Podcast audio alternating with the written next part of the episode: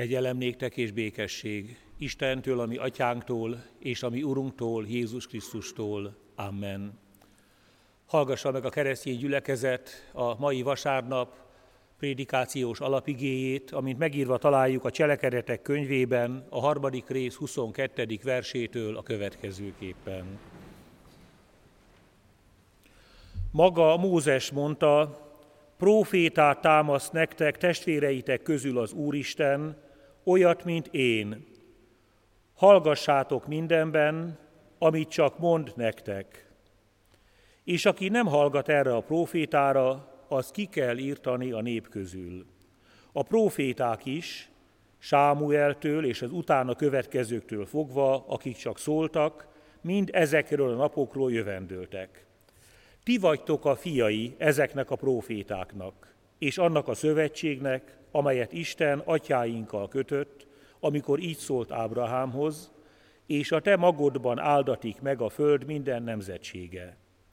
Isten elsősorban nektek támasztotta fel, és küldte el szolgáját, aki megáld titeket azzal, hogy mindenkit megtérít a maga gonoszságából. Amen.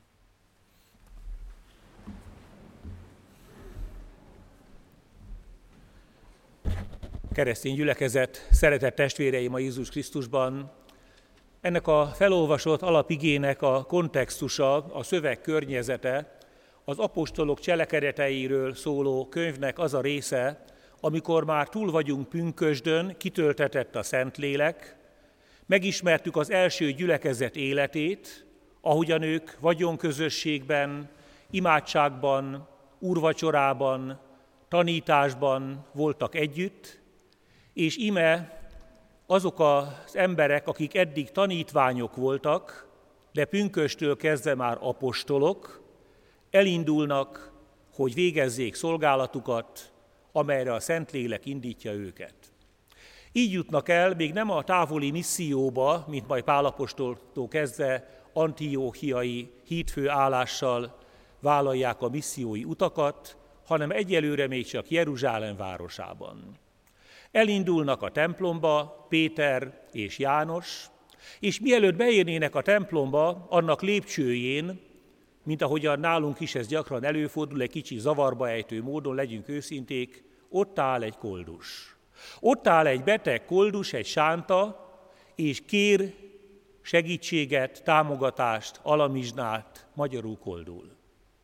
Péter és János egy olyat mond, ami szívből jövő mondat, aranyunk és ezüstünk nincs nekünk, de amink van, azt megosztjuk veled, a názáreti Jézus nevében kelj fel és járj.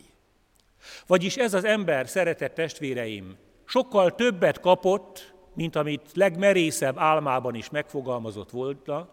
Nem egy kis alamizsnát, nem valamiféle aprót, amit oda hajítottak volna a letett kalapjába, hanem gyógyulást, teljes gyógyulást. És érdemes felolvasni azt a szakaszt, hogy mi történik ezzel az emberrel.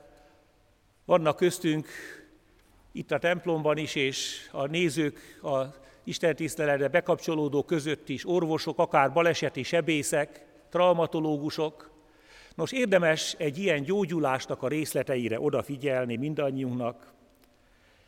Jobb kezénél fogva fölemelték ezt a beteg embert, annak pedig megerősödött a lába és a bokája, és felugrott, talpra állt és járt, bement velük a templomba, járkált, ugrándozott és dicsérte az Istent, és látta őt az egész nép, hogy így járkál és dicséri az Istent.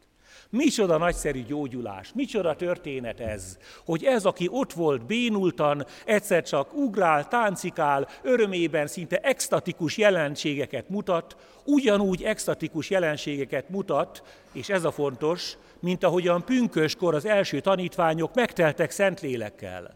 Nem véletlenül mondták rájuk, hogy édes bortól részegedtek meg. Hát ez a szegény eddig beteg ember olyan, mintha részeg lenne, ugrabugrál, örömében táncol, nem tudja, hogy hova legyen a boldogságtól, hogy meggyógyult. És ő rá is érvényes, nem édes bortól részegedett meg, hanem a Szentlélek Úristen tette a csodát. Mert Péter és János ezt mondta, a názáreti Jézus nevében kelj fel és járj.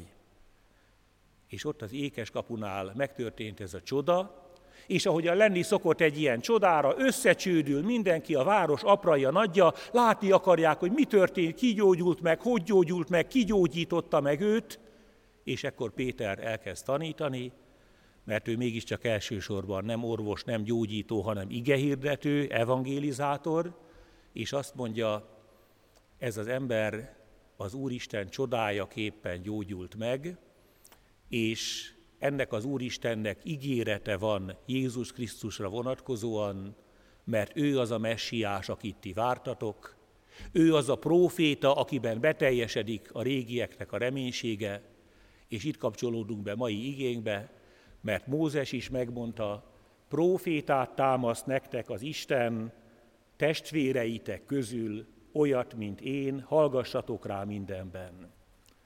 Kicsit kiegészül az eredeti ószövetségi szakasz ezzel a félmondattal, hogy testvéreitek közül támaszt majd prófétát. Igyekszem nem elfelejteni ezt a félmondatot, ti se felejtsétek el, testvéreim, a végén még térjünk vissza erre, mit jelent az, hogy nem kívülről jön a próféta, az egyházban nem keletről vagy nyugatról, kívülről kell mint egy importálni prófétákat, hanem közületek a testvéreitek közül támad a próféta. És Péter erről prédikál, és én is ma a prófétaságról szeretnék szólni. Sámueltől kezdve hangzik ebben az igében, Mózesen keresztül, minden prófétáig menően. Mi volt Sámuel szolgálata?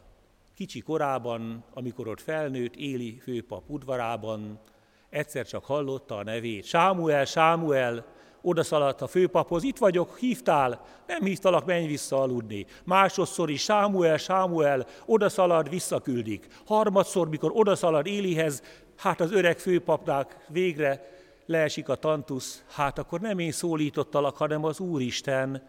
És ezért, ha még egyszer hallod a nevedet, hogy Sámuel, Sámuel, akkor mondd ezt, szólj Uram, mert hallja a te szolgád. Erre utal ez az ige, hogy a prófétaság így kezdődik. Először megszólítja Isten az ő emberét, először a szívében kezd el munkálkodni, és utána tud ő majd prófétálni. A próféták nem lehetnek önjelölt próféták, hanem csak is Isten által elhívottak. Mert voltak persze kísérletek erre, önjelölt prófétákra, udvari prófétákra, akik magukat jelölték ki ilyen hivatásra, de Isten határozottan elítéli őket, és azt mondja, az az igazi próféta, akit én hívok el. És ezért igazából Mózes a példa, mert Mózest az Úristen hívta el az égő csipkebokornál, és ő ezerrel, kézzel-lábbal tiltakozott. Hát én nem vagyok a szavak embere, nem tudok beszélni, dadogok.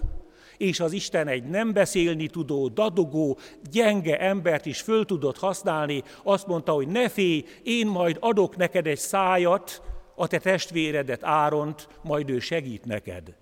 Így kezdődött Mózessel, de lehetne a példákat folytatni arra, hogy a próféták újra és újra szolgálatba helyezték magukat, mert odafordulhattak hozzájuk Isten népének vezetői vagy tagjai, megkérdezve tőlük Isten akaratát.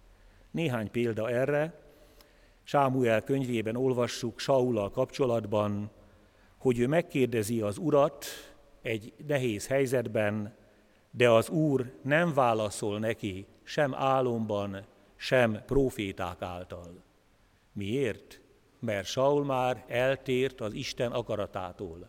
Nem úgy folytatta királyi működését, ahogy őt egykor elfogadta az Isten, elhívta Isten, ezért nem kap üzenetet a prófétáktól.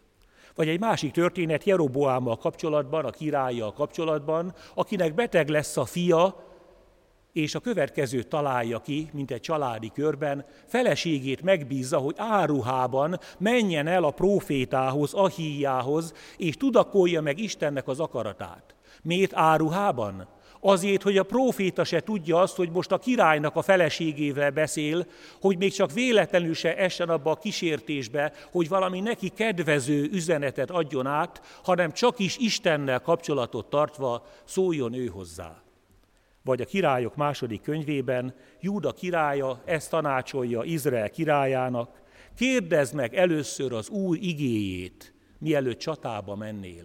És Júda királya összehívja a 400 prófétát, ha úgy tetszik, egy prófétai testületet, és kikéri a tanácsukat, és akkor a továbbiakban kiderül, hogy van még egy 401. próféta, őrá nem szoktak odafigyelni, de talán éppen ő mondja az igazi üzenetet, és ezért érdemes tovább kérdezősködni a sok kiválasztott, önmagát kiválasztottnak tekintő után az igazán hiteles prófétát megszólítani. És ott az ékes kapunál, hogy visszatérjünk a Cselekedetek könyvéhez, Péter és János arról szól, hogy Isten majd prófétát támaszt, olyat, mint Mózes. És Mózes után jött Jeremiás, Jeremiást is elhívta az Úr, ugyanúgy, ahogyan Mózest, ne félj, ne mondd, hogy fiatal vagy, ne félj tőlük, mert én küldelek. Vagy Ézsaiást is elhívta az Úr a Szentek Szentjében, amikor elhangzik a kérdés, kit küldjek, ő így válaszol boldogan, itt vagyok, engem küldj. Vagy Ezékiel prófétát is megszólítja az Isten, és ezért és csak ezért lehetett ő is próféta, és hol szólította meg? A fogságban, amikor már nem volt templom, már nem volt államisága Izraelnek, hiszen deportálták a nép apraját, nagyját, akkor a fogságban is átélte a csodát, hogy őt prófétává tette az Isten, és ott is küldetése van. De Ezékiel után szólhatunk Ámószról, aki az első író próféta volt, aki le is írta a könyvben az üzenetét, ő pedig egy egyszerű pásztor fiú volt, és onnan hívta őt prófétaságra az Úristen. És mit mond Ámósz? Ez a mondat hangzik el: ha az oroszlán ordít, ki ne félne, ha az én Uram szól, ki ne prófétálna. Igen, ha szól az Isten, akkor nem hallgathatunk. Az egyház prófétai szolgálatára is ez jellemző. Adódhatnak olyan helyzetek, status confessionis féle helyzetek, hitvallásos helyzetek, amikor nem hallgathatunk. Ahogyan az oroszlán ordít, fél az ember. Ha az Úr szól, akkor prófétálnunk kell. És Jónás is prófétál, pedig először ő a prófétaság karikatúrája, hiszen el akar menekülni a prófétai küldetéstől, nem Ninivébe megy, hanem Tarziszba indul, csak azért, hogy elmeneküljön az Istentől, Babics szavával rühellé a prófétaságot. De Isten utána megy Jónásnak is, mert akit ő prófétává akar tenni, az nem menekülhet el előle. Képiesen úgy olvassuk itt Jónás könyvében, hogy Isten vihart dobott a tengerre, egy egész óceánt megmozgat annak érdekében, hogy egy nyavajás menekülő prófétát utolérjen, és őt mégiscsak átfordítsa az irányában, hogy Tarzisz helyett Ninivébe menjen, és ott prófétáljon, hogy még 40 nap és elpusztul Ninive. És Jónás után jönnek az újszövetségi próféták. Keresztelő János volt az első próféta, aki fél lábbal még az Ószövetség talaján áll, de már Jézusról tanúskodik még határozottabban, mint az ószövetségi próféták. És amikor odajönnek hozzá, hogy mit tegyünk, akkor a vámszedőknek azt mondja, hogy ne szedjetek be több vámot, mint amire jogosultak vagytok. A katonáknak azt mondja, hogy elégedjetek meg a zsoldotokkal, és ne sanyargassátok az embereket, ne kegyetlenkedjetek, ne éljetek vissza a hatalmatokkal. Vagyis ebből is láthatjuk, hogy a prófétai szolgálat Keresztelő János munkáján keresztül ezt fölismerhetjük. Nem egyszerűen csak a Jézusról való tanúskodás, elsősorban az, de ennek következménye, ha úgy tetszik, társadalmi, szociális következménye van, amit a vámszedők, a katonák, minden hivatásban álló apró pénzre válthat a maga életében. Mert a prófétának üzenete van az átlag emberhez. A prófétának üzenete van a különböző hivatásokban álló emberekhez. Mit jelent a profiémi görög kifejezés? Azt szoktuk mondani erre, hogy megjósol, előre megmond. A fiémi az a beszélet jelenti, de az előre megmondás helyett helyesebb talán úgy értelmezni ezt, hogy előtt mondani, egy nyilvánosság előtt, emberi közösség előtt tanúskodunk a Krisztusról. nem feltétlenül jövendő mondás a prófétaság, hanem hitvallásos helyzetben tanúságtétel Krisztusról, másrészt állásfoglalás közéleti, társadalmi kérdésekben, ha szükséges. És ez a nyilvánosság vállalását jelenti. És Keresztelő János ezt tette, ezért a bőrét is a vására vitte, hiszen fölemelte szavát még a királyi udvarban tapasztalható törvénytelenség és paráznaság ellen is, hogy Heródes negyedes fejedelem a saját családtagjával él együtt vadházasságban, és mi következik ebből? Lefejezteti Keresztelő Jánost. Azért, mert ő felemelte szavát az erkölcstelenség, még az uralkodói házban tapasztalható erkölcstelenség ellen is. És Keresztelő János után maga Jézus is próféta volt. Legalább két olyan történet jut eszembe, ahol Jézus prófétának nevezik valamilyen formában. Az egyik az a samáriai asszony, aki János evangéliumának 4. részében beszélget Jézussal, és Jézus rátapint az ő életének gyenge pontjára, hogy 5 férje volt, akivel most együtt él, az nem a férje, vélhetően sok bűn, sok ledér élmény kapcsolódik az ő életéhez, és erre ez az asszony fölismeri Jézusban az ő hozzá küldött prófétát, aki elmondta az ő életének a bűnét, aki nem takargatja a bűnt, hanem rámutat arra, és azt mondja a samáriai asszony, látom, hogy a próféta vagy. És egy másik eset, amikor Simon Farizeus házába bemegy ugyancsak egy asszony, egy bűnösnek minősített asszony, milyen érdekes, többször visszatér ez a motivum az evangéliumokban, és egyenesen Jézus lábához megy, könnyeivel öntözi és hajával szárítja meg, és Simon Farizeus ezen megbotránkozik, mint a farizeusok általában megszoktak botránkozni, és ezt mondja, ha ő volna, Jézus volna ez a próféta, akkor nem engedné meg, hogy az asszony így közeledjen hozzá. De Jézus igenis próféta, nem úgy, ahogyan várják, mert ő azt mondja Jeruzsálem határában, Jeruzsálem, Jeruzsálem, megölöd a prófétákat, és Jézust is megölték, de mégis ő teljesítette be a mózesi, az ézsaiási, a jeremiási küldetést, ő volt az igazi próféta, és Jézussal folytatódik egy új szövetségi prófétaság, szeretett testvéreim. Erről szeretnék még szólni, mert a Cselekedetek könyvében is van egy próféta, kevésbé ismerjük, de érdemes utána nézni, Agabosznak hívják. Egyszer nagy éhínséget jövendől meg, hogy Júdeában majd nagy éhezés lesz, és ezért az antióhiai gyülekezet Pál és Barnabás vezetésével gyűjtést indítanak, hogyha majd eljön az éhség, akkor ideje korán érkezzen oda a segítség. Vagy ugyanez az Agabosz próféta odalép Pál apostolhoz, elkéri az övét, és átköti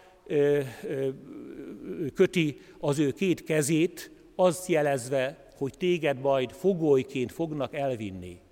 És valóban ez történt, megprófétálta Pál apostolnak a sorsát, hogy majd rabként így viszik őt Rómába. És folytatódik az újszövetségi prófétaságnak a sora.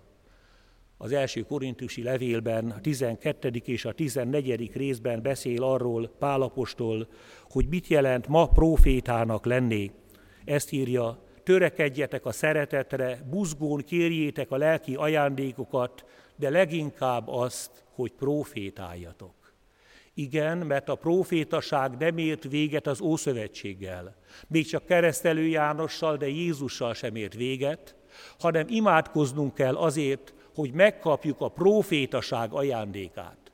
Nem a jövendő mondásét, nem az, hogy váteszek legyünk, vagy influencerek legyünk, vagy másokat elszídítő jövendőmondók legyünk, hanem hogy a nyilvánosság előtt, ahogy mondtam, tanúskodjunk Krisztusról, és adott esetben szólaljunk meg társadalmi, közösségi kérdésekben a nyilvánosság előtt.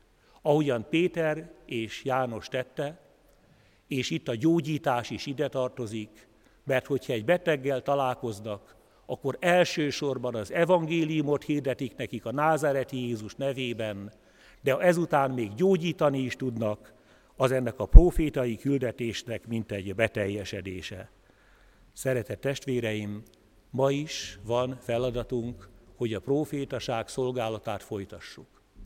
Két 20. századi prófétára utalok röviden, Dietrich Bonhoeffer és Martin Luther King. Bonhoeffertől sokat idézzük azt a mondatot, csak az énekelhet Gregoriánt, aki felemeli szavát az üldözött zsidók ellen. De ugyanígy Martin Luther King is úgy tanúskodott az ő Krisztusáról, baptista lelkipásztorként, hogy az egyúttal a társadalmi kérdésekben való leghatározottabb megszólalást is jelentette, állásfoglalást jelentette, a bűnre való rámutatást jelentette, és néhány év alatt meg tudta változtatni Amerika számos emberének a gondolkodását. De milyen áron? Bonhoeffert 39 éves korában kivégezték, és Martin Luther Kinget ugyancsak 39 éves korában lelőtték. De ez a próféták sorsa nagyon sokszor az Ószövetségben, az Újszövetségben és az Egyházban. De folytatnunk kell a szolgálatot, mert Isten erre indít minket. Az Egyház mai prófétai szolgálatára is, szeretett testvéreim, szükség van. És végül így jutok vissza az ékes kapuhoz, Jeruzsálem templomának lépcsőjéhez, ahol ezt az embert meggyógyítják. Érdemes még arra a motivumra odafigyelnünk, hogy ez az ember be akart volna menni a templomba, de betegsége miatt kirekesztették onnan, vagy ő kirekesztette magát. De miután meggyógyult, azt olvassuk, Péterrel és Jánossal együtt bement a templomba. Bárcsak mi is a magunk prófétai szolgálatával a templomba, a keresztény gyülekezetbe, ide a budavári hívek közé tudnánk hívogatni, vonzani sokakat, azért, mert mi is prófétai szolgálattal a názáreti Jézusról tanúskodunk, és megmerünk szólalni közösségi kérdésekben. Bárcsak eljutnánk oda, hogy ez sokak számára követhető példa lesz. És most érek vissza oda, amire utaltam az elején, azt mondja Mózes, prófétát támasztok közületek. Ne várjunk arra, hogy majd távolról jönnek a próféták, a sztár igehirdetők, a nagy híres emberek. Ha van lehetőségünk őket hallgatni, éljünk vele. De közöttünk is vannak próféták, szeretett testvéreim. Mi magunk is lehetünk próféták. Egészen apró, banális példákat mondhatnék, csak egyet mondok. Néhány hónapja temettem egy lelkész testvérünket. Fiai azt mondták, hogy apánkkal kapcsolatban van egy apró, de nagyon tanulságos emlékünk. Együtt utaztunk a 11-es buszon, nekünk bérletünk volt, ő jegyet szokott lukasztani. Csak 2 megállót mentünk, mikor leszálltunk, akkor vette észre, hogy nem lukasztotta ki a jegyet. Mit csinált? Leszállás után összetépte és bedobta a kukába. És erre mi emlékszünk 60 év elmúltával is, mert ő példát adott arra, hogy nem éri meg 1 forint 50 fillérért, annyi volt akkor egy buszjegy, ügyeskedni, és utána azt mondani, hogy no, ezt megúsztam. És aki 1 forint 50 filléren tisztességes, az joggal emeli föl a szavát akkor, ha billiókat vagy milliárdokat elsíboló eseteket lát, hiszen így a szava hiteles lesz. Kicsiben kezdődik, valaki így emlékeztet az édesapjára, hogy példát adott az emberi tisztességre. Próféta támad közöttetek. Legyetek családotokban, gyermekeitek, unokáitok számára így próféták, ahogyan Péter és János is tette. Hirdessétek, hogy aranyunk és ezüstünk talán nincsen, de a názáreti Jézus nevében kelj fel és járj, indulj el a templomba, a gyülekezetbe, a Jézussal és az emberekkel való közösségbe. Legyünk így Jézus Krisztus prófétái. Amen. Imádkozzunk.